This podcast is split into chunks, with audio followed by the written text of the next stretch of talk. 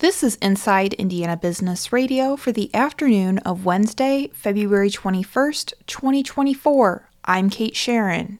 A new anti poverty initiative launched at the University of Notre Dame with a $100 million gift from an alumni couple will look for new ways of thinking and talking about the issue. The university announced in January that its poverty initiative will seek to reduce homelessness and poverty with increased research, expanded curriculum, and communal programming. Jim Sullivan, the initiative's leader, by partnering with those that are fighting poverty domestically and internationally, by providing evidence on what works and what doesn't, Notre Dame can help improve outcomes for, for vulnerable populations concentration will be research to uncover the top roadblocks to mitigating poverty and what are the most vital questions to root out the most insightful answers. The initiative will build off the Wilson Sheehan Lab for Economic Opportunities, which is a poverty research hub with a focus on answering questions with data that ultimately leads to tangible impact.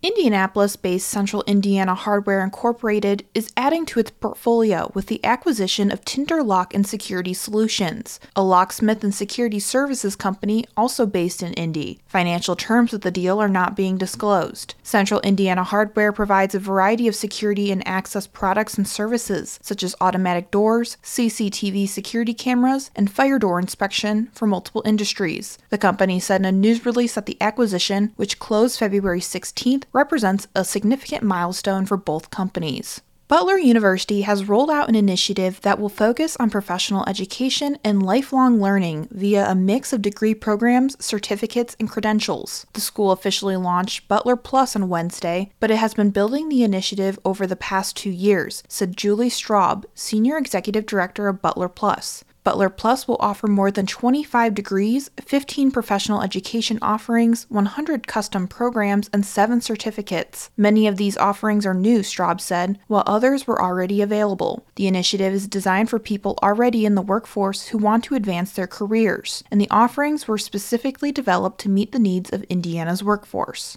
From the number one source for Indiana business news, this is Inside Indiana Business Radio.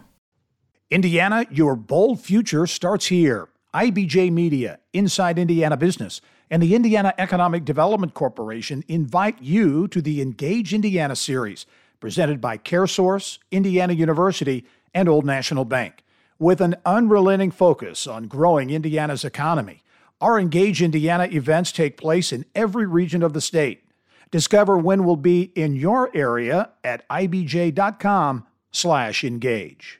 A bill allowing financial institutions to change contract terms on customers without explicit acceptance narrowly passed the Senate Tuesday on a 28 to 21 vote and now moves one step closer to the governor's desk. IIB's Alex Brown has the story. House Bill 1284 is a response to two recent legal cases in which justices sided with Hoosier consumers over banks and credit unions. In one case, the Indiana Supreme Court determined that banks needed affirmative assent and could not take a user's silence and continued use of a product as acceptance. The House proposal would reverse those rulings. In other words, if a bank changes a contract, such as slipping in an arbitration agreement and therefore barring a Hoosier from settling certain differences in court, but the consumer doesn't close the account account for another 30 days, that means they've accepted the changes. Republican Senator Mike Gaskill said financial institutions statewide had been using this process for new language, but were, quote, turned upside down by an unfortunate court decision. But not everyone agreed with Gaskill's arguments, including the Indiana Community Action Poverty Institute, which testified against the bill in committee.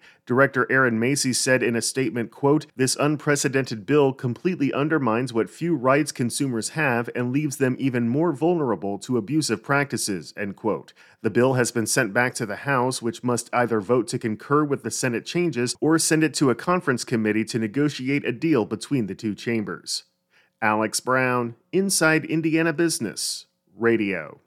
Ford Motor Company and the United Auto Workers Union have reached a tentative agreement on a local contract at the company's largest and most profitable factory, averting the threat of a strike. The union said last week that nearly 9,000 workers at the Kentucky truck plant in Louisville would walk picket lines starting Friday if the contract dispute was not resolved. But the UAW said in a statement Wednesday that a deal had been reached, ending the strike threat. The tentative agreement addresses health and safety issues, ergonomics, the company's efforts to reduce the number of skilled trades workers, and other issues, the union said. A longtime member of the Purdue Manufacturing Extension Partnership is being promoted to the organization's top spot. Purdue this week announced Renee Stewart as the partnership's new senior executive director after holding the position on an interim basis. Stewart has been with the Carmel based organization since 2013, most recently serving as director of center operations. She was named interim executive director and succeeds the retiring David Snow. The Purdue MEP provides consulting and training services that, quote, enable Indiana manufacturers to work smarter, compete, and prosper, the university said in a news release.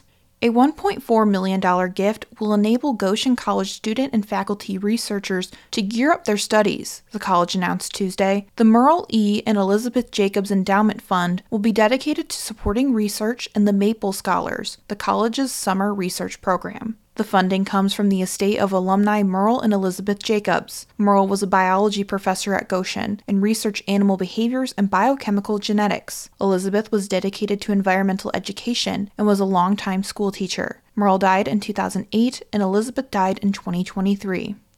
Jim Bullard, the inaugural dean of the Mitchell E. Daniels Jr. School of Business, is this week's guest on the Business and Beyond podcast with Gerry Dick, presented by PNC, a weekly conversation with high profile Hoosiers in business, sports, entertainment, and beyond. Available now from your favorite podcast provider. I'm Kate Sharon for Inside Indiana Business, Radio on Demand.